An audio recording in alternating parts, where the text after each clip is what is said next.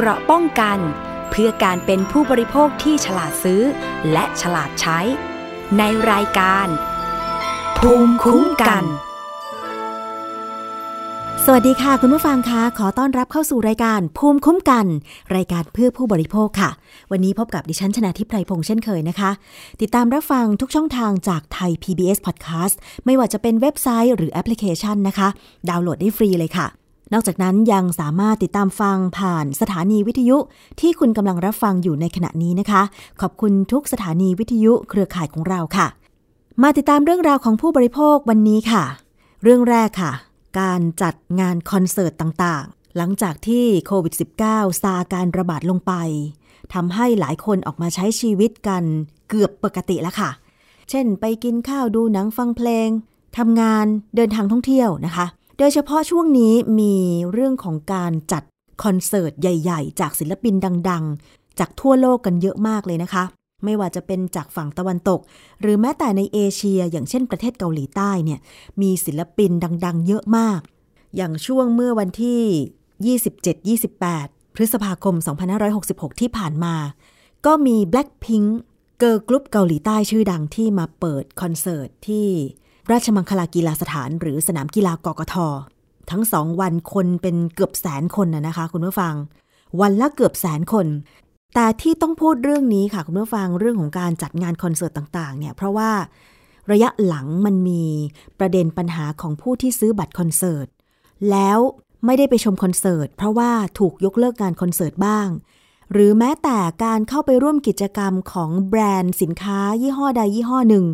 ที่อ้างว่าจะมีการจัดคอนเสิร์ต แต่สุดท้ายคือ มีการเพิ่มเงื่อนไข ไม่ตรงกับที่ได้บอกกับแฟนคลับหรือลูกค้าไว้ตั้งแต่แรกนะคะ อย่างเช่นกรณีที่บริษัท EVEANDBOY จำกัด ประกาศจัดงาน fan meeting ของศิลปินมาร์คต้วน แฟนมิทติ้งครั้งนี้จะใช้ชื่อว่า EVEANDBOY X Mark ต้วนแฟนมิทติ้งนะคะ ซึ่งให้สิทธิพิเศษเฉพาะลูกค้า EVEANDBOY ที่ร่วมกิจกรรม แล้วก็เป็นลูกค้าที่มียอดใช้จ่ายมากที่สุด หรือ Top Spender 50 คนแรก หรือเป็นผู้โชคดี ภายใต้เงื่อนไขตามที่บริษัท If and Boy กำหนดนะคะ แต่เมื่อถึงวันงานค่ะ บริษัทกลับเปลี่ยนรูปแบบการจัดงาน กลายเป็นงานประกาศรางวัลของบริษัท นอกจากนี้ยังมีประเด็นเรื่องของการปรับผังโดยไม่แจ้งลูกค้าด้วย ปัญหาสิทธิของผู้เข้าร่วมงานก็ไม่ตรงกับที่โฆษณาไว้ รวมถึงปัญหาสินค้าไม่ตรงปก จนเกิดกระแส ban if and boy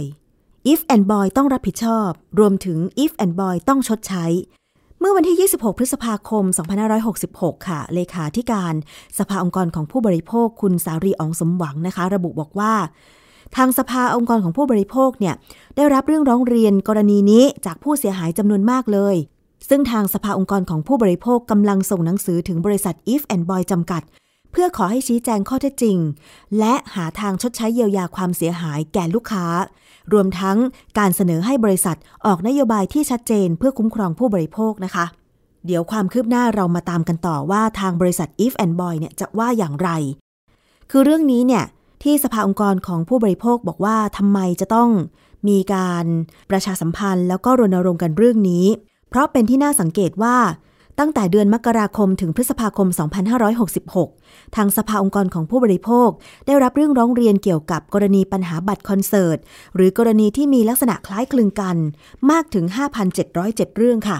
โดยส่วนมากจะเป็นปัญหาการเปลี่ยนแปลงผังการจัดงานคอนเสิร์ต การสมัครสมาชิก แล้วไม่ได้รับสิทธิตามที่ระบุ และการจัดงานที่ไม่ตรงตามที่โฆษณาไว้ ซึ่งคุณสารีอองสมหวังบอกว่า จากปัญหาในลักษณะดังกล่าวเนี่ยเป็นปัญหาที่เกิดขึ้นทีแล้วก็ซ้ำซาก ซึ่งสำนักงานคณะกรรมการคุ้มครองผู้บริโภคหรือสคบที่เป็นหน่วยงานกำกับดูแลหลัก ต้องเข้ามาจัดการปัญหาเรื่องนี้ ด้วยการออกหลักเกณฑ์ หรือว่าแนวปฏิบัติเรื่องการทำสัญญาระหว่างภาคธุรกิจกับผู้บริโภคค่ะ ซึ่งจะกำหนดสิ่งที่ต้องระบุในสัญญา และสิ่งที่ห้ามระบุในสัญญานะคะ ยกตัวอย่างเช่น ในเรื่องของการซื้อสินค้าแล้วไม่รับเปลี่ยนหรือคืน ซึ่งเป็นสิ่งที่ทำไม่ได้ และถ้าหากสัญญาไม่สอดคล้องกับหลักเกณฑ์ที่กำหนด ให้ถือว่าสัญญาดังกล่าวเป็นโมฆะโดยปริยาย เพื่อให้การใช้สิทธิ์ของผู้บริโภคในทุกประเด็นไม่มีข้อจำกัด และเพื่อให้มีหลักการเรื่องของการคุ้มครองผู้บริโภค เรื่องการทำสัญญาตั้งแต่เริ่มต้น จะทำให้ลดปัญหาดังกล่าวได้อย่างแน่นอน อันนี้ทางสภาองค์กรของผู้บริโภคก็ขอให้ทางสคบซึ่งเป็นหน่วยงานหลักเป็นหน่วยงานภาครัฐเนี่ยได้กำหนดเกณฑ์ต่างๆ โดยเฉพาะในเรื่องของการทำสัญญาระหว่างผู้บริโภค กับผู้ให้บริการนะคะว่า มันจะต้องไม่มีเรื่องที่ผู้ให้บริการหรือผู้ขายเนี่ย มาเอาเปรียบผู้บริโภคได้ภายหลัง อันนี้ดิฉันเห็นด้วยนะ อย่างเช่นเรื่องของสินค้าที่บางครั้งเนี่ยผู้ผลิตสินค้ามักจะระบุในป้ายราคา ป้ายสินค้าบอกว่า ซื้อแล้วไม่รับเปลี่ยนหรือคืน แล้วก็อ้างว่าเพราะสินค้านั้นลดราคาแล้ว ซึ่งอันนี้ดิฉันเห็นด้วยว่า ไม่ควรจะเป็นแบบนี้ เพราะว่าถ้าสินค้ามีปัญหาโดยไม่ใช่มาจากการใช้งานของผู้บริโภค มันควรจะต้องเปลี่ยนสินค้าได้ เพราะว่ามันชำรุดบกพร่องตั้งแต่การผลิตสินค้า ถูกต้องไหมคะคุณผู้ฟัง เพราะฉะนั้น เรื่องของการเปลี่ยนสินค้าหรือว่าคืนสินค้า และก็ต้องคืนเงินให้ผู้บริโภค มันควรเป็นสิทธิของผู้บริโภคที่สามารถทำได้ เพราะฉะนั้นถ้ามีเรื่องของการกำหนดหลักเกณฑ์ว่า ต้องเป็นไปตามสัญญาแบบเนี้ยก็น่าจะทำได้นะคะ ซึ่งในปัจจุบันนะคะ ไทยเรามีพรบคุ้มครองผู้บริโภค พุทธศักราช 2522 ที่กำหนดให้มีคณะกรรมการว่าด้วยสัญญา แต่ลักษณะการทำงานของคณะกรรมการเนี่ยก็อาจจะยังมีข้อจำกัดในเรื่องของการกำหนดให้ธุรกิจใด เป็นธุรกิจที่ควบคุมสัญญา หรือหลักฐานการรับเงิน ที่มุ่งแก้ปัญหาด้านสัญญาในธุรกิจที่เกิดปัญหาขึ้นแล้วจำนวนมากนะคะ อย่างเช่น กรณีของธุรกิจบัตรเครดิตคอนโดมิเนียม รถยนต์ อย่างไรก็ตามค่ะ สภาองค์กรของผู้บริโภคมองว่าธุรกิจที่ต้องควบคุมสัญญา ไม่ควรจะพิจารณาเป็นรายธุรกิจหรือรายกิจการ เพราะว่าการแก้ปัญหาในลักษณะดังกล่าวเนี่ยเหมือนเป็นการไล่ตามปัญหา และจะต้องแก้กันไม่จบไม่สิ้นนะคะ ดังนั้นถ้าจะแก้ปัญหาเชิงป้องกัน ก็คือจะต้องกำหนดหลักเกณฑ์กลางด้านสัญญา จึงจะเป็นผลดีในหลายมิตินะคะ อันนี้เป็นความคิดเห็นของทางคุณสารีอองสมหวัง เลขาธิการสำนักงาน สภาองค์กรของผู้บริโภคค่ะ ในเรื่องของบัตรคอนเสิร์ตก็เดี๋ยวรอการชี้แจงจากบริษัท If and Boy นะคะ ว่าจะมีการชดเชยเยียวยาสำหรับลูกค้าอย่างไร เพราะอย่างถ้าเราเป็นแฟนมาร์กต้วนเออเป็นแฟนคลับมาร์กต้วนใช่ไหมคะแล้วเราอยากจะไปเจอเขาเนี่ย แล้วทาง If and Boy กำหนดว่าคุณจะต้องเป็น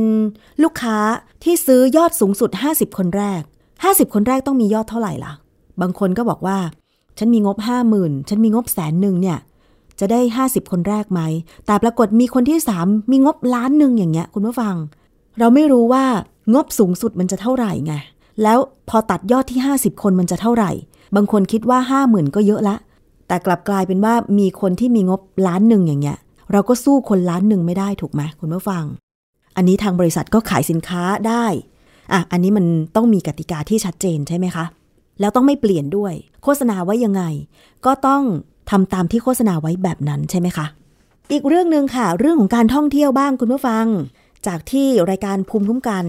รายการเพื่อผู้บริโภคเนี่ยได้นำเสนอไปแล้วนะคะ เกี่ยวกับความวุ่นวายที่เกิดขึ้นที่ท่าเรือแหลมฉบัง หลังจากที่มีกลุ่มลูกค้า ผู้ซื้อทริปทัวร์ล่องเรือสำราญคอสตาเซเรนามีบางส่วนที่ไม่ได้ขึ้นเรือค่ะ เพราะว่าทางเรือแจ้งว่า ไม่มีชื่อในระบบของเรือ ทั้งที่บางกลุ่มก็มากันเป็นครอบครัว แต่ว่าบางคนในครอบครัวกลับไม่ได้ขึ้นเรือ เพราะไม่ได้มีชื่อ ทั้งที่บางกลุ่มเนี่ยมากันเป็นแบบครอบครัวหลายสิบคน แต่บางคนไม่ได้ขึ้นเรือด้วย แต่บางคนได้ขึ้นเรือ ทั้งทั้งที่ก็ได้จ่ายเงินไปหมดแล้วนะคะ ซึ่งการจัดทริปทัวร์ล่องเรือสำราญในครั้งนี้เนี่ยนะคะ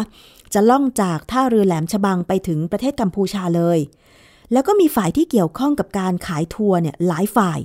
หนึ่งก็คือบริษัททัวร์ที่เป็นตัวแทนจำหน่ายตั๋วนะคะสองบริษัทเหมาเรือ 3 ก็คือเจ้าของเรือสำราญ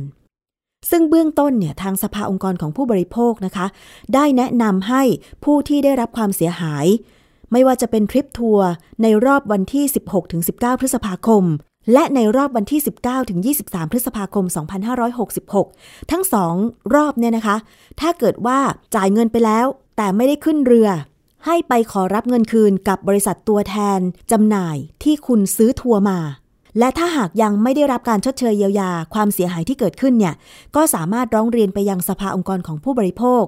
และในขณะนี้นะคะ สภาองค์กรของผู้บริโภคเนี่ยก็ได้ส่งหนังสือถึงทุกบริษัทที่เป็นตัวแทนจำหน่ายทริปล่องเรือคอสตาเซเรนาให้เร่งเยียวยาความเสียหายให้กับผู้บริโภคแล้วนะคะ ซึ่งรายละเอียดเรื่องนี้จะเป็นอย่างไรค่ะ เราจะไปพูดคุยกับทางคุณโสพลหนูรัตน์นะคะ หัวหน้าฝ่ายคุ้มครองและพิทักษ์สิทธิผู้บริโภค สภาองค์กรของผู้บริโภคค่ะ ค่ะ สวัสดีค่ะคุณโสพลคะครับ สวัสดีครับ วันนี้มาขอรายละเอียดหน่อยค่ะว่าทางสภาองค์กรของผู้บริโภคเนี่ยได้ดำเนินการในการช่วยเหลือ ผู้บริโภคที่ร้องเรียนเกี่ยวกับซื้อทริปทัวร์ล่องเรือสำราญคอสตาเซเรนาไปเมื่อประมาณกลางเดือนพฤษภาคมเนี่ยให้ความช่วยเหลือยังไงบ้างคะ ครับ ก็คือหลังจากเกิดเรื่องนะครับ ก็มี ผู้บริโภคร้องเรียนเข้ามาในระบบของสภาองค์กรผู้บริโภค ต้องบอกกันว่ากรณีนี้เนี่ยมีช่องทางที่ผู้บริโภคซื้อเนี่ยจากหลายบริษัทนะครับดังนั้นเนี่ยบริษัทที่มีการถูกร้องเรียนเข้ามาเนี่ยก็จะมีหลากหลายค่ะแล้วก็ทางสภาเองก็ได้มีทำหนังสือประสานงานกับทางผู้ประกอบการ เอ่อเพื่อจะให้เกิดการคืนเงินให้กับผู้บริโภคแล้วก็ชดเชยความเสียหายนะครับค่ะแต่ว่าในหลายเคสเนี่ยหลังจากที่เราประสานงานกับผู้ประกอบการเองเนี่ยก็ได้รับทราบว่าเขาได้เร่งดำเนินการคืนเงินค่าตั๋วโดยสารเนี่ยให้แก่ผู้บริโภค แต่อย่างไรก็ตามเนี่ยยังมีในส่วนของเงินชดเชยเยียวยาค่ะที่อันเนี้ยยังไม่มีการคืนหรือว่ามีการกำหนดที่ชัดเจนว่าจะคืนเท่าไหร่ อันเนี้ยทางสภาก็เลยมีหนังสือในการติดตามเพื่อจะให้คืนเงิน แล้วก็เอ่อ คืนเขาเรียกว่ามีการชดเชยเยียวยาให้กับผู้บริโภค เพราะว่ากรณีที่จองทริปเที่ยวตรงนี้เนี่ยค่ะเรือนะครับนั่งนั่งเรือสำราญเนี่ยเขาก็มีเรื่องของการจองที่พักล่วงหน้าเรื่องของค่าใช้จ่ายต่างๆ ในการเดินทางทริปตรงนี้ค่ะที่จะต้องมีคนรับผิดชอบนะครับ ไม่ใช่แค่เพียงเฉพาะค่าโดยสารจากการซื้อตั๋วเท่านั้นนะครับหลักๆนี่นะคะ มีสักกี่เปอร์เซ็นต์ที่ทางบริษัททัวร์ ได้คืนเงินให้กับลูกค้าไปแล้วบ้าง มีเยอะไหมคะ หรือว่าจริงๆต้องบอกว่า 80%เนี่ยมีการคืนเงินให้กับผู้บริโภคในส่วนของค่าโดยสารแล้วค่ะนะครับอืมแต่ว่ายังมีอีกบางส่วนที่เรียกว่าจริง ๆ กรณีเนี้ยก็มีการร้องเข้ามาเรื่อยๆ ที่สภาค่ะนะครับ แล้วก็ทางทางผู้ประกอบการเองเนี่ยก็ให้ความร่วมมือนะครับ ในการที่จะพิจารณาการชดเชยเยียวยาให้กับผู้บริโภคค่ะแล้วก็อีกขายหนึ่งเนี่ยเราก็ทำไปที่เอ่อ กรมการท่องเที่ยวด้วยนะครับค่ะที่จะช่วยประสานงานเนื่องจากเป็นผู้ที่ถือกฎหมาย เกี่ยวกับพรบมัคคุเทศก์นำเที่ยวเนี่ยนะครับ ที่จะดูแลเกี่ยวกับผู้รับใบอนุญาตต่าง ๆ ตรงเนี้ยค่ะเพราะมันมีเงินกองทุนชดเชยเยียวยาอยู่อ๋ออัอันเนี้ยผมก็เลยคิดว่าต้องคู่กันไปของการ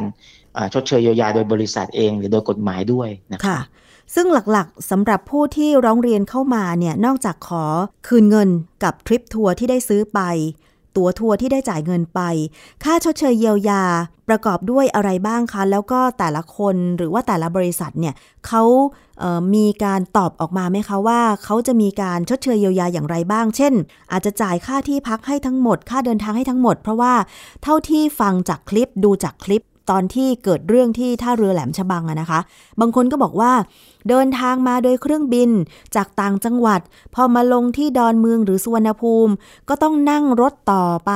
ยังท่าเรือแหลมฉบัง ไปรอลงเรือตั้งแต่ 10โมงเช้า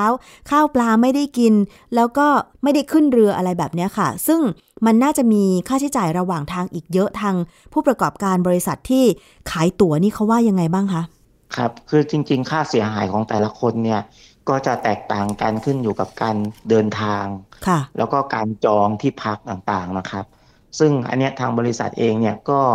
ไม่ได้ปฏิเสธนะครับ เขาก็จะรับไปพิจารณาในส่วนของการชดเชยเยียวยาค่ะอันเนี้ยเดี๋ยวทางสภาเองก็ต้องติดตามว่าส่วนสุดท้ายแล้วเนี่ยการพิจารณาชดเชยเยียวยาตรงเนี้ยจะได้เต็มร้อยเปอร์เซ็นตามที่ผู้บริโภคเรียกร้องด้วยไหมค่ะนะครับ เพราะว่าอืมยังไงเนี่ยเหตุการณ์ที่เกิดขึ้นเนี่ยก็เอ่อแน่นอนไม่ใช่ความผิดของผู้บริโภค แล้วก็คิดว่า ค่าใช้จ่ายที่ผู้บริโภคเรียกร้องเนี่ยก็เป็นค่าใช้จ่ายที่มีหลักฐานค่ะ มีการจ่ายจริงออกไปแล้วนะครับ รวมค่ะถึงค่าเสียโอกาสต่างๆ ที่เอ่ออาจจะต้องคำนวณเป็นเงินชดเชย เพิ่มเติมขึ้นมานอกจากค่าใช้จ่ายจริงที่เสียไป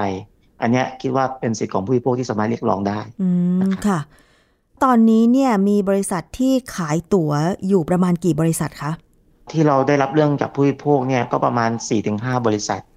นะครับค่ะที่มีการร้องเรียนเข้ามาค่ะ ซึ่งจริง ๆ ทุกบริษัทเองก็มีเอ่อเขาเรียกว่าการชี้แจงนะครับ แนวทางดำเนินการค่ะซึ่งโดยส่วนใหญ่เนี่ยทุกบริษัทก็จะมีความรับผิดชอบในเรื่องของค่าโดยสารอันเนี้ยร้อยเปอร์เซ็นแน่นอนค่ะแต่ว่าในส่วนเงินชดเชยนี่แหละที่คิดว่ายังไม่ได้มีคำตอบที่ชัดเจนออกมานะครับอืมค่ะ ซึ่งถ้าผู้บริโภคที่ได้ซื้อตั๋วและไปทัวร์ในสองรอบนี้เนี่ยนะคะ ต้องการคำปรึกษาอะไรเพิ่มเติม สามารถติดต่อได้ที่ไหน แล้วก็การติดต่อกับบริษัททัวร์เนี่ยค่ะ ตอนนี้เป็นตอนนี้มันยากง่ายขนาดไหนคะคือส่วนหนึ่งเขาก็แจ้งนะครับ ว่าถ้าเกิดมีผู้ผู้ร้องเนี่ยสามารถแจ้งมาที่บริษัทเขาได้เลยอืมนะครับ ในการที่จะติดต่อดำเนินการเรื่องคืนเงิน แต่ว่าทางสภาเองก็จะช่วยประสานงานด้วยนะครับค่ะซึ่งเราก็จะแนะนำว่าถ้าเกิดมีผู้บริโภคเนี่ยที่ได้รับความเสียหายหรือยังไม่ได้รับการชดเชยเยียวยาเนี่ย นะครับ หรือการชดเชยเยียวยาที่ไม่เป็นธรรมนะครับ ก็สามารถร้องเรียนได้มาที่สภาองค์กรของผู้บริโภคนะครับ ก็ทั้งทางเว็บไซต์ ttc.or.th แล้วก็ในเพจสภาองค์กรของผู้บริโภคด้วยก็ได้ครับ อืมค่ะ ที่ทางคุณโสพลบอกว่า ทางสภาองค์กรของผู้บริโภคได้ทำหนังสือถึงกรมการท่องเที่ยวด้วย เพราะว่าเป็นคนที่กำกับดูแลเรื่องของการท่องเที่ยว แล้วก็รวมถึงมักคุเทศต่างๆ ด้วย ตรงนี้มีแนวทางที่จะเสนอแนะยังไงบ้างว่า เพื่อไม่ให้เกิดปัญหาในอนาคต เพราะว่าอย่างปัญหาในครั้งนี้เนี่ยมันไม่ใช่การซื้อตั๋วไป ท่องเที่ยวเรือสำราญระหว่างผู้บริโภคกับเจ้าของเรือสำราญโดยตรงใช่ไหมคะ มันมีตัวแทนจำหน่ายตั๋วทริปทัวร์ แล้วก็เห็นว่ามีบริษัทที่เป็นบริษัทอีกบริษัทหนึ่งที่เหมาเรือด้วยใช่ไหมคะ ใช่ครับเออจริงๆเรามองว่าที่เราทำถึงกรมการท่องเที่ยวเนี่ยก็มีสองนัยยะนัยยะหนึ่งก็คือแน่นอนเมื่อเออเขาเป็นผู้กำกับดูแลธุรกิจลักษณะแบบนี้ เขาเองก็จะมีหน้าที่ในการติดตาม การแก้ปัญหาให้กับผู้บริโภค แล้วก็เกี่ยวข้องกับเรื่องการให้ใบอนุญาตตรวจสอบเรื่องของการประกอบธุรกิจนะครับ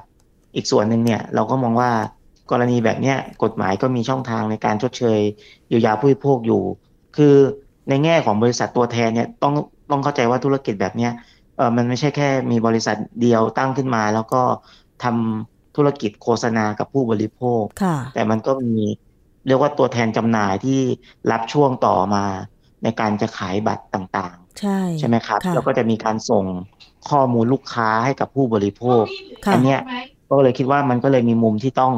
เออให้เขาช่วยดูว่าเอ้ยจริง ๆ ผู้มีส่วนได้เสียหรือการประกอบธุรกิจแบบเนี้ยมีบริษัทที่มาเกี่ยวข้องเนี่ยค่อนข้างมากค่ะดังนั้นเนี่ยความรับผิดร่วมกันของบริษัทเราเนี่ยก็ยังมีอยู่นะครับค่ะ เพราะว่าในมุมของผู้บริโภคอย่างดิฉันเองเนี่ยเห็นโฆษณาว่าโอ้ยไปท่องเรือสำราญ 4 วัน 5 วัน ด้วยราคางบเท่านี้ รวมทุกอย่างแล้ว เราก็เข้าใจว่าผู้ที่มาขายตั๋วให้เราเนี่ยบริษัททัวร์เนี่ยเป็นคนจัดการให้เราหมดทุกอย่าง โดยที่เราก็อาจจะยังไม่ทราบว่า โอเค เราอาจจะทราบว่าเรือเนี่ยมีเจ้าของเรืออีกอีกคนนึงใช่ไหมคะ อีกบริษัทหนึ่งใช่ครับแต่เราไม่รู้ว่าเอ้ามันมีบริษัทตรงระหว่างกลางก็คือบริษัทที่เหมาเรือด้วยแบบเนี้ยมันเป็น 3-4 ทอด ซึ่งผลกระทบมันตกอยู่กับผู้บริโภคถ้าจ่ายเงินไปแล้ว แล้วไปรอลงเรือตั้งหลายชั่วโมงแล้วไม่ได้ลงเรืออย่างเงี้ย มันก็เสียหายใช่ไหมคะ โดยหลักเกณฑ์แล้วการเรียกร้องการชดเชยแบบเนี้ยเรียกร้องไปที่บริษัทขายทัวร์อย่างเดียวหรือว่าเรียกร้องไปที่ฝ่ายอื่น ๆ ได้อีกไหมคะ จริงๆต้องบอกว่าเป็นความรับผิดร่วมกันของผู้ประกอบธุรกิจนะครับ แน่นอนว่าผู้บริโภคจ่ายเงินให้กับตัวแทนจำหน่ายค่ะเขาก็คาดหวังว่าตัวแทนจำหน่ายจะไปดำเนินการให้เขาในเสร็จกระบวนการคือผู้บริโภคเองก็อาจจะไม่จำเป็นต้อง มาวุ่นวายว่ากระบวนการภายในเขาจะดีลกับบริษัทอะไรยังไง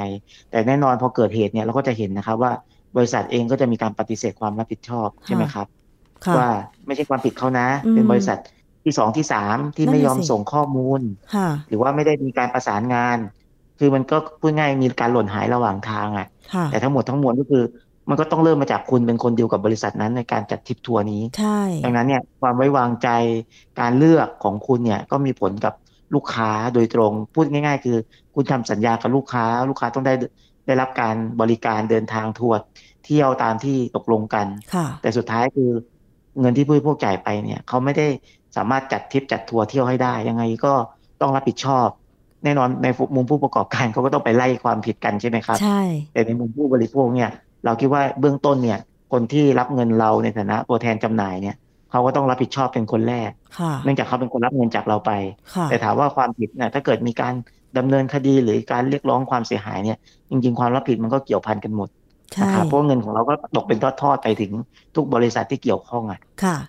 แต่ว่าผู้บริโภคไม่เคยได้รู้มาก่อนว่าที่เราจ่ายเงินไปให้บริษัททัวร์นั้นเนี่ยเขาไปประสานงานกับบริษัทไหนบ้าง เพราะฉะนั้นถ้าต่อไปจะไป ท่องเที่ยวแบบนี้อีกเนี่ยเราควรจะระมัดระวังอย่างไร จะสืบค้นข้อมูลยังไงว่าเอ๊ะเงินของเราที่จ่ายไปหนึ่งก้อนเนี่ยบางคนมาเป็นครอบครัวเป็นสิบสิบคน จ่ายทริปนี้เนี่ยเป็นแสนแสนบาทอย่างเงี้ยค่ะว่าเราจะต้องรู้ทุกเรื่องไหมว่า บริษัททัวร์ได้รับอนุญาตหรือยังมีเลขที่ใบอนุญาต หรือเขามีการติดต่อประสานงาน ที่ไว้วางใจได้ไหมกับบริษัทอื่น ๆ อย่างเงี้ยค่ะ คุณโสพลเราจะทำยังไงดี คือในแง่ของการตรวจสอบผมคิดว่าข้อมูลของกรมการท่องเที่ยวเนี่ยที่เป็นคนให้ใบอนุญาต เกี่ยวกับบริษัทนำเที่ยวเนี่ยก็สามารถตรวจสอบได้ระดับหนึ่งนะครับ ว่าบริษัทเนี่ยหนึ่งมีตัวตนไหมมีการขึ้นทะเบียนไหมแต่ว่าในแง่ของเราอาจจะไม่จำเป็นต้องตรวจสอบลึกในในแง่ของว่าเออมีการดีลกับบริษัทอะไรภายในยังไงบ้างในการประสานงานจัดทริปทัวร์แต่ในมุมนึงอะเราคิดว่าหน่วยงานกำกับเองก็ควรจะกำกับในแง่ของการให้ข้อมูลกับผู้บริโภค นะครับว่าเป็นหน้าที่ของผู้ประกอบการที่เป็นตัวแทนจำหน่ายเนี่ย หรือผู้รับผิดชอบเนี่ยต้องให้ข้อมูลกับผู้พวกให้ครบถ้วนอันนี้ก็เป็นข้อมูลเป็นเรื่องสำคัญที่อาจจะต้องมีการพัฒนาเรื่องการแจ้งข้อมูล คือพูดง่ายต่อไปเวลาเราซื้อทิปทัวร์เนี่ย มันอาจจะต้องระมัดระวังมากขึ้นนะครับ ถึงขั้นต้องทำสัญญาไหมคะ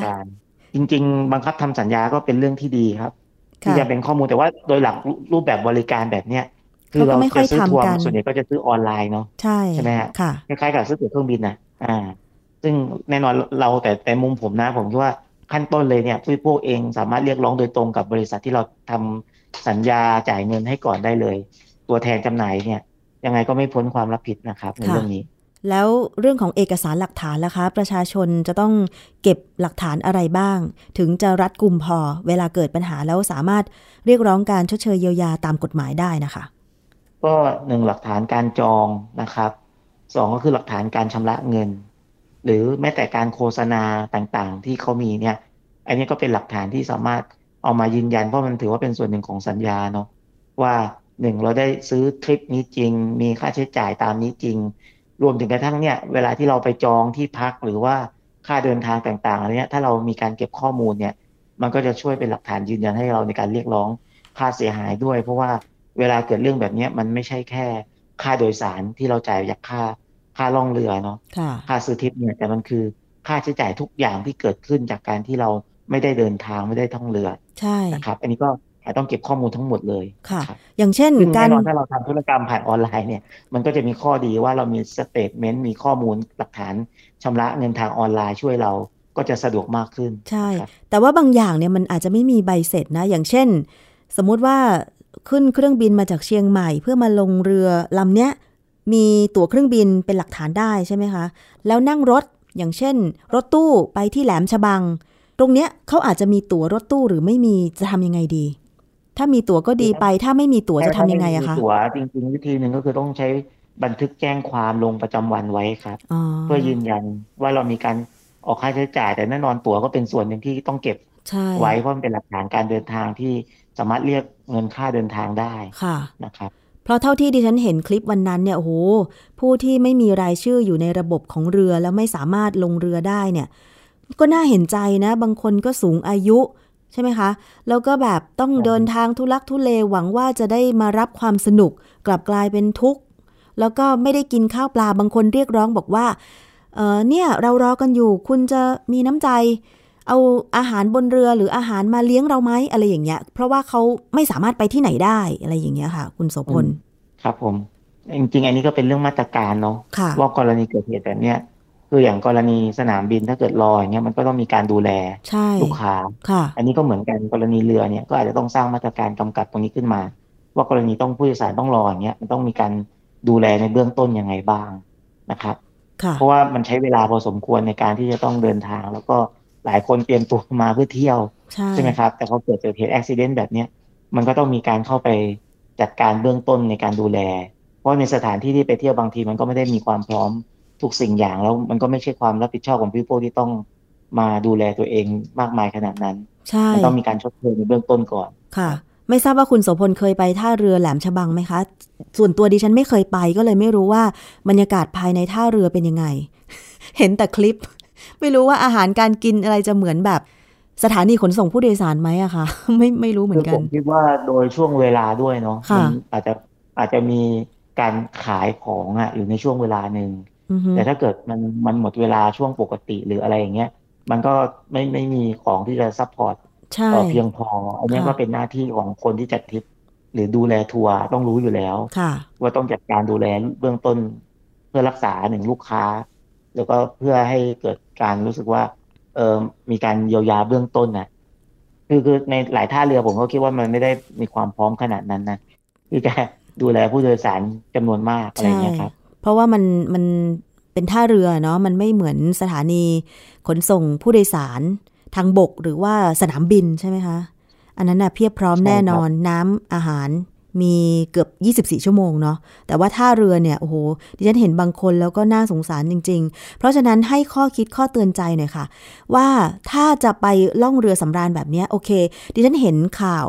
ว่าชาวต่างชาติเนี่ยชอบไปล่องเรือสำราญมากๆเลยนะคะ เพราะว่ามันมีความสะดวกสบายเรือก็ลำใหญ่ ดูเหมือนว่าปลอดภัยดี ดิฉันเองมีรุ่นน้องนะ ที่เขาไปทำงานบนเรือสำราญ แต่ว่าอันนั้นอยู่ฝั่งแถบประเทศสหรัฐอเมริกา ซึ่งก็เห็นนะนะว่าเรือสำราญของเขาเนี่ยก็ให้บริการแบบครบวงจร ตอนนี้ผู้บริโภคไทยดูเหมือนว่า จะนิยมเที่ยวเรือสำราญมากขึ้น คุณโสพลจะให้ข้อคิดข้อเตือนใจยังไงบ้างคะ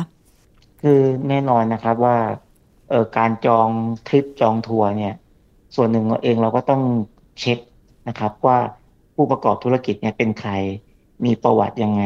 นะครับ หรือถ้าเป็นไปได้ก็ถ้าเกิดเราเช็คมาจากคนที่เรารู้จักที่เขาเคยใช้บริการมาก่อนเนี่ย อ่ามันก็จะช่วยยืนยันความน่าเชื่อถือได้ระดับหนึ่งนะครับเป็นคืออย่างแรกเลยคือต้องเช็คความน่าเชื่อถือของผู้ประกอบการสองก็คือเก็บหลักฐานนะครับ ว่าเวลาเราจองทิปจองทัวร์พวกนี้หลักฐานจำเป็นไม่ว่าจะเป็นหลักฐานในการจองวันเวลาเดินทาง ตั๋ว แล้วก็พวกหลักฐานการชำระเงินต่างๆนะครับ หรือในการเดินทางระหว่างทางที่จะไปเนี่ย ที่เรามีค่าเดินทางไม่ว่าจะนั่งเครื่องบิน หรือทางรถสาธารณะเนี่ย เราก็ควรเก็บตั๋วโดยสาร เก็บข้อมูล ตรงเนี้ยไว้ทั้งหมดนะครับเพื่อจะได้มายืนยันเวลาที่เกิดเหตุต่างๆ เนี่ยก็ได้เรียกร้องสิทธิ์ในการชดเชยเยียวยาได้ค่ะนะครับเอาละค่ะนี่คือคำแนะนำนะคะสำหรับผู้บริโภค ถ้าครั้งต่อไปคิดจะเดินทางท่องเที่ยว ไม่ว่าจะเป็นทางบก ทางน้ำทางอากาศ ก็อย่าลืมทำตามคำแนะนำนี้ด้วย เผื่อว่าเกิดปัญหาขึ้นเนี่ย ก็จะได้เรียกร้องการชดเชยเยียวยาความเสียหาย เพิ่มเติมอีกนิดนึงค่ะ เรื่องของการประกันการเดินทางล่ะคะจำเป็นขนาดไหนคะคุณโสพล การซื้อประกันการเดินทาง คือส่วนตัวผมมีมุมมองว่าเอ่อถ้าปกติเกิดเหตุอะไม่ว่าเราจะมีประกันหรือไม่มีอะยังไงบริษัทต้องรับผิดชอบนะครับ ไม่ควรจะเป็นภาระผู้บริโภคที่ต้องไปซื้อประกันเอง จริง ๆ บริษัทนั่นแหละต้องซื้อประกัน แล้วเวลาเกิดเหตุอะคุณก็ต้องมาดูแลผู้บริโภคแล้วก็ไปเรียกเก็บกับประกันเอาแต่ไม่ใช่เราต้องมาประกันซื้อประกันให้ตัวเองอะคือมุมหนึ่งมองมองเหมือนกับผมนึกถึงเวลาตั๋วเครื่องบินน่ะที่มีเสนอให้เราซื้อประกันการเดินทาง ทั้งที่เราก็เดินทางไม่ได้นาน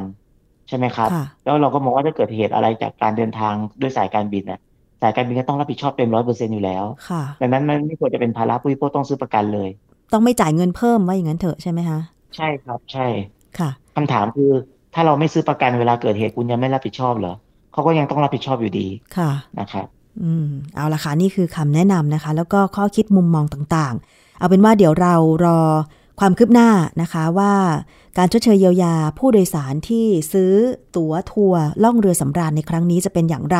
ถือเป็นครั้งแรกไหมคะ ที่เกิดปัญหาผู้บริโภคในเรื่องของการท่องเที่ยวทางเรือสำราญแบบนี้ ซึ่งต่อไปคิดว่าไม่น่าจะเกิดปัญหาแบบนี้อีกแล้วนะคะ คุณโสพลคุณผู้ฟังคะเพราะว่าเวลาเราจะไปเที่ยวเนี่ย เราก็หวังว่าจะมีความสุขสนุกสนาน แต่เมื่อมันไม่สามารถเป็นไปได้ดั่งใจแบบเนี้ย แล้วต้องมาเรียกร้องการชดเชยเยียวยาทั้งเสียเวลาทั้งต้องมาคอยติดตาม การร้องเรียนอะไรต่าง ๆ เนี่ย มันก็ไม่สนุกเนาะคุณโสพลเนาะใช่ครับ คือผมคิดว่าพอเกิดเคสนี้ขึ้นมาเนี่ยหนึ่งก็เป็นบทเรียนให้กับตัวผู้ประกอบการเองด้วยนะครับที่จะได้รู้ว่าเวลาเกิดปัญหาลักษณะแบบนี้เนี่ยเรามีการแก้ปัญหาแบบนี้เนี่ยมัน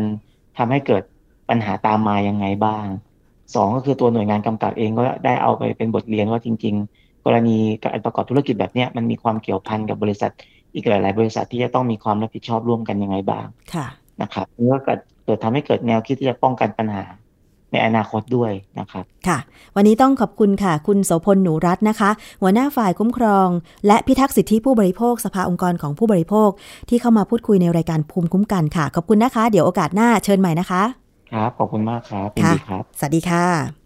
เอาละค่ะ ช่วงนี้เราไปติดตามช่วงคิดก่อนเชื่อนะคะ วันนี้ดิฉันคุยกับดรแก้วกังสดานนภัยนักพิษวิทยาและนักวิจัย ในเรื่องของอากาศร้อนทำให้บางคนเนี่ย ถ้าร้อนจัดจัดๆร้อนมาก ๆ อาจจะหมดสติหรือเป็นลมแดดได้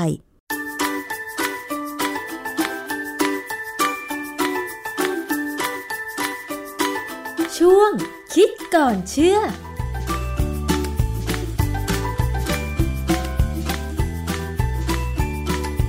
พบกันในช่วงคิดก่อนเชื่อกับดรแก้วกังสดานนภัยนักพิษวิทยากับดิฉันชนาทิพไพรพงษ์เช่นเคยค่ะ ติดตามรับฟังกันได้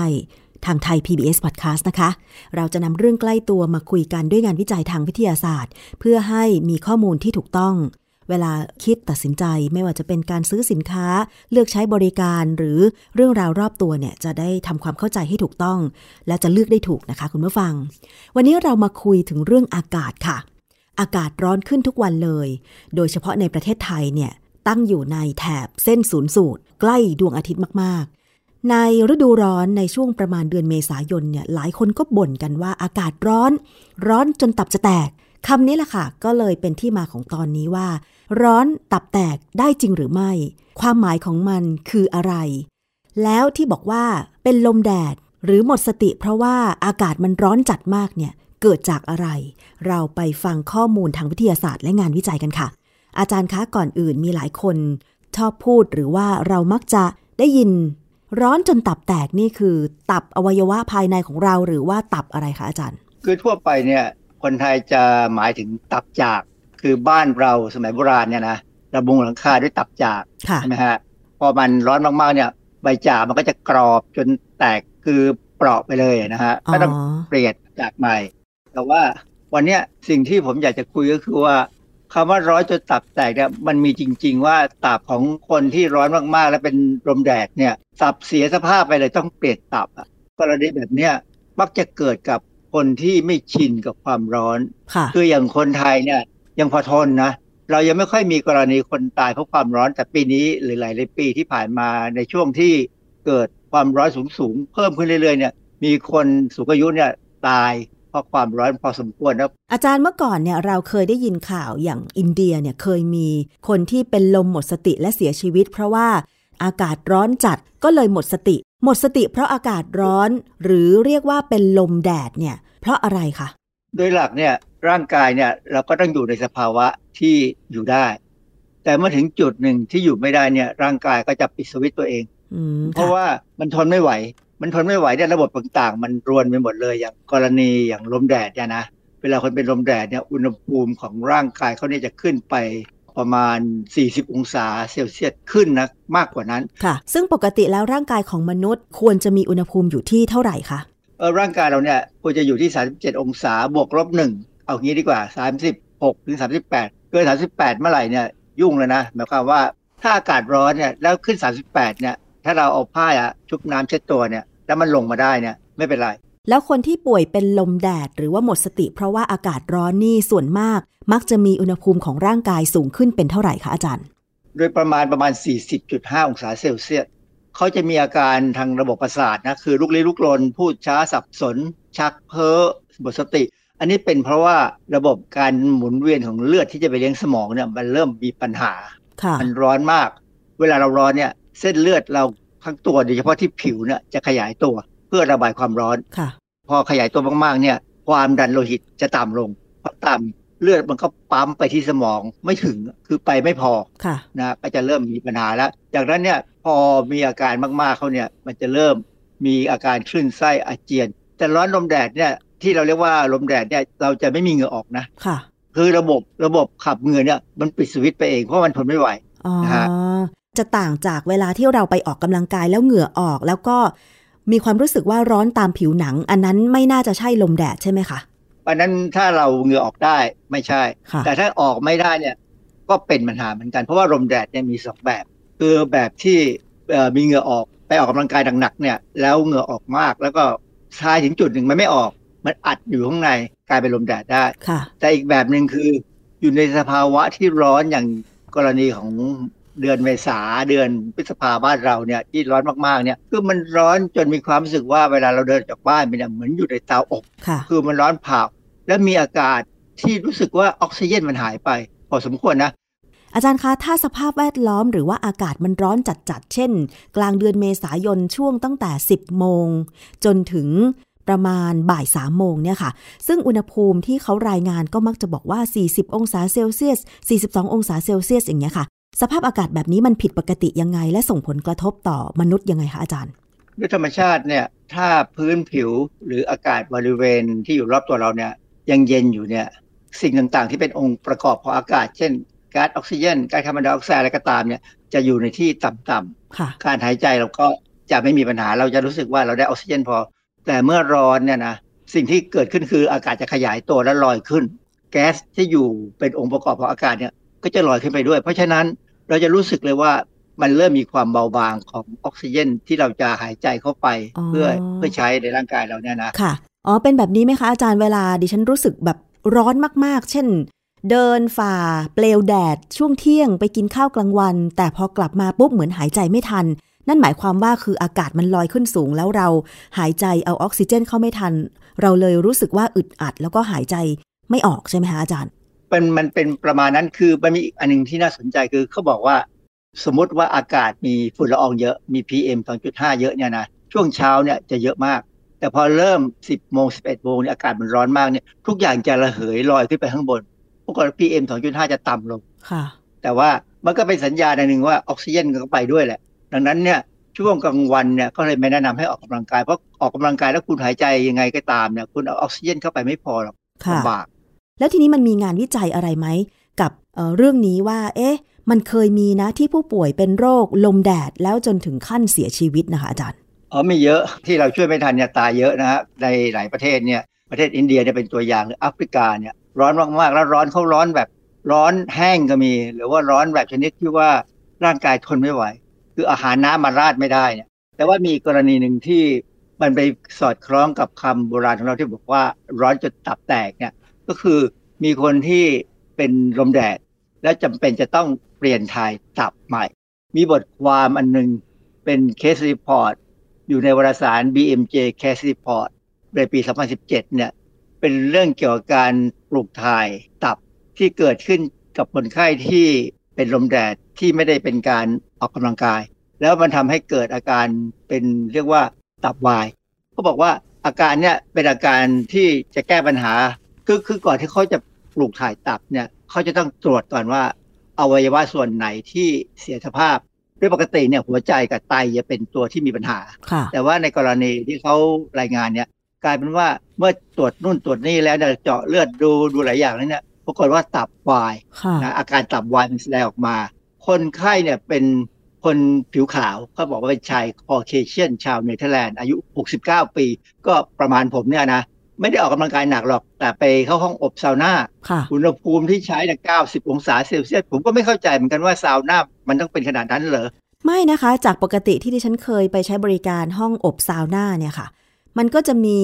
อุณหภูมิที่สามารถควบคุมได้นะคะอาจารย์ แค่สักประมาณ 50 องศาเซลเซียส ก็หายใจไม่ค่อยออกแล้วค่ะอาจารย์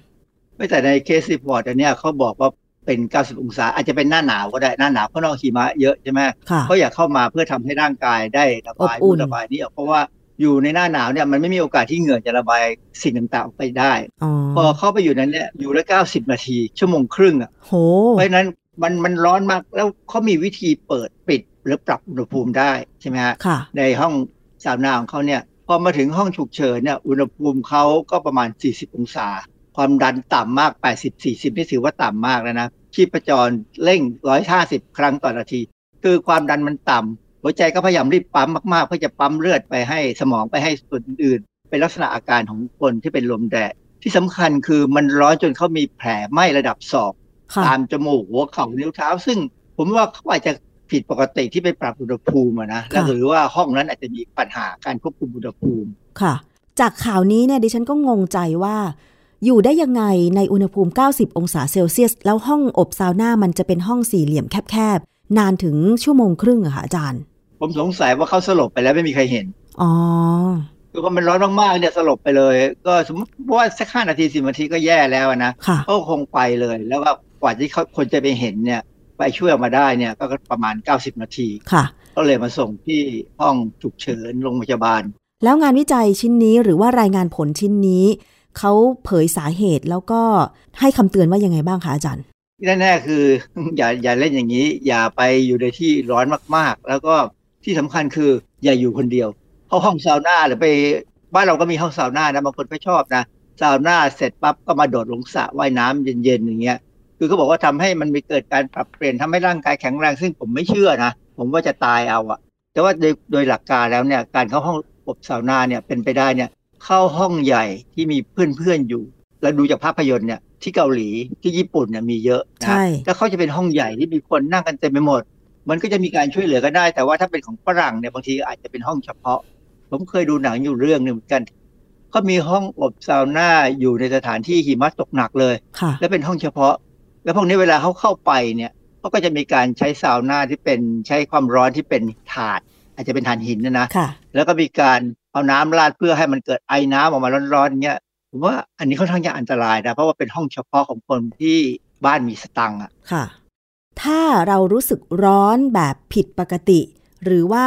อากาศในบ้านเรามันร้อนอยู่แล้วเนี่ย จะทำยังไงดีเพื่อป้องกันไม่ให้ป่วยเป็นลมแดดคะอาจารย์ ปกติเนี่ยถ้าเป็นคนที่มีสตังค์บ้านมีแอร์ก็เปิดแอร์ก็พออยู่ได้นะแต่คนที่ไม่มีสตังค์และค่าไฟตอนนี้มันแพงมากๆเนี่ย ไม่มีที่จะติดแอร์ ก็ต้องใส่เสื้อผ้าบางๆโปร่งสบายนะ เพื่อระบายความร้อนใช้อุปกรณ์บังแดด เช่นถ้าเดินออกไปนอกบ้านเนี่ยต้องใช้ร่มแล้วล่ะ ผมเห็นคนไทยเนี่ยบางทีไม่ชอบใช้ร่ม อย่างเวลาผมไปซื้อ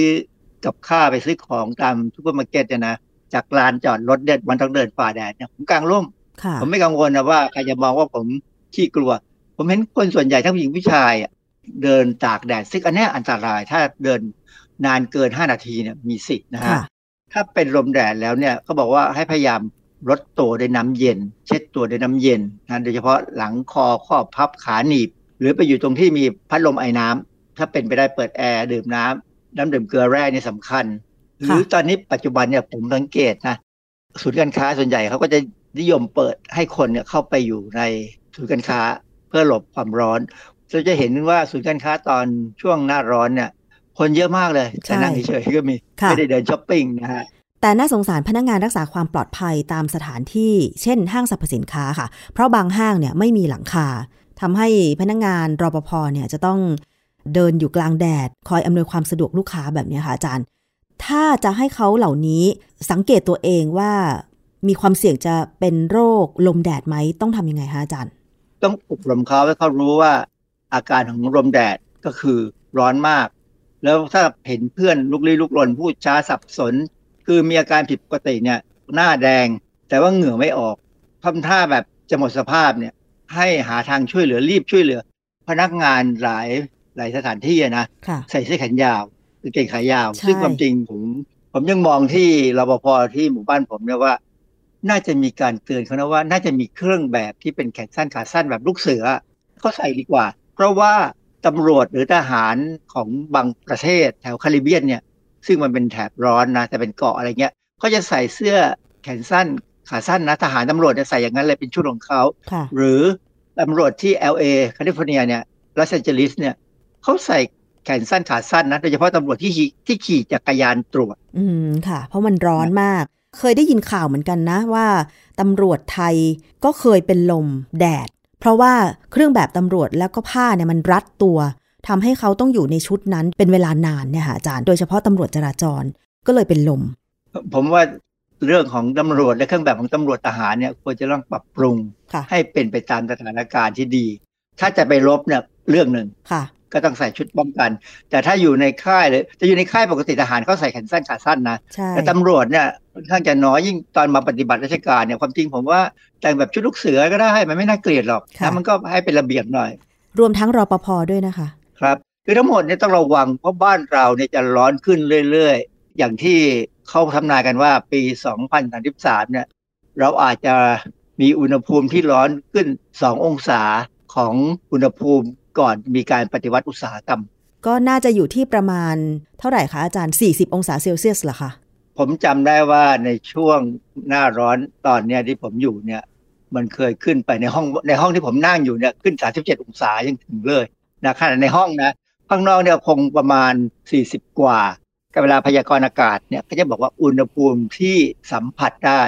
คือเขาเอาตัวเลขความชื้นเข้าไปคำนวณเนี่ยมันขึ้นไป 47 48เพ ราะฉะนั้นเนี่ยโอกาสเสี่ยงของคนที่ทำงานกลางแจ้งถึงอยู่ในที่ร่มนะ ความร้อนที่มันลอยมาปะทะเนี่ยโอ้โหมันร้อนเผาอะซึ่งน่ากลัว ดังนั้นเนี่ยคนที่เป็นเจ้านาย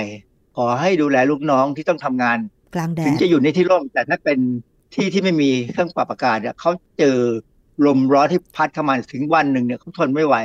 เขาอาจจะกลายเป็นลมแดดแล้วเสียชีวิตได้ค่ะ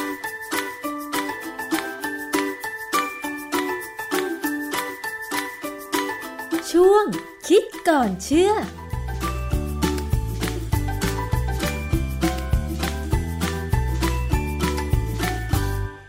ละนั่นก็คือช่วงคิดก่อนเชื่อนะคะ ติดตามรับฟังได้ทางรายการภูมิคุ้มกัน แล้วก็ทางเว็บไซต์ไทย PBS Podcast รวมถึงแอปพลิเคชันด้วยนะคะ มาปิดท้ายกันที่ประเด็นเรื่องของผลิตภัณฑ์เสริมอาหารค่ะคุณผู้ฟัง ที่มีข่าวบอกว่า นักเรียนคนหนึ่งซื้อผลิตภัณฑ์เสริมอาหารที่เข้าใจว่าช่วยทำให้ผิวขาวมากิน แต่ปรากฏว่าเมื่อเธอไปตรวจปัสสาวะ ไปตรวจร่างกาย เพื่อเตรียมตัวเข้าไปศึกษาต่อในคณะที่เธอสอบได้ก็คือคณะเภสัชศาสตร์ ปรากฏว่าไปพบสารเมทแอมเฟตามีนในปัสสาวะทำให้คุณแม่ของเธอ กังวลว่าเธออาจจะไม่ได้เข้าเรียนในคณะเภสัชศาสตร์ก็ได้ ซึ่งสารเมทแอมเฟตามีนเนี่ย เขาใช้ผลิตยาบ้าคุณผู้ฟัง เธอก็เลยสงสัยว่ามันมาอยู่ในร่างกายของเธอได้ยังไงนะคะ ทางด้านเภสัชกรวีรชัย นนวชัย รองเลขาธิการคณะกรรมการอาหารและยาค่ะ ชี้แจงกรณีที่ตรวจพบสารเมทแอมเฟตามีน หรือสารที่พบในยาบ้า ในปัสสาวะ ของผลตรวจสุขภาพนักเรียนคนหนึ่ง ที่กำลังจะเข้าเรียนที่คณะเภสัชศาสตร์ว่าตอนนี้เนี่ยเจ้าหน้าที่ตรวจสอบแล้วก็พบว่า ผลิตภัณฑ์ที่นักเรียนคนนี้กิน เป็นผลิตภัณฑ์เสริมอาหารยี่ห้อหนึ่ง ที่ซื้อจาก TikTok เธอซื้อมา2กล่องในราคา 165 บาท ซื้อมากินเพื่อช่วยให้ผิวขาวนะคะ ผลิตภัณฑ์เสริมอาหารนี้ได้ขึ้นทะเบียนกับออยถูกต้อง มีโรงงานผลิตในอำเภอดำเนินสะดวกจังหวัดราชบุรี การแจ้งรายละเอียดส่วนประกอบที่จดแจ้งว่าเป็นผลิตภัณฑ์อาหารทั่วไป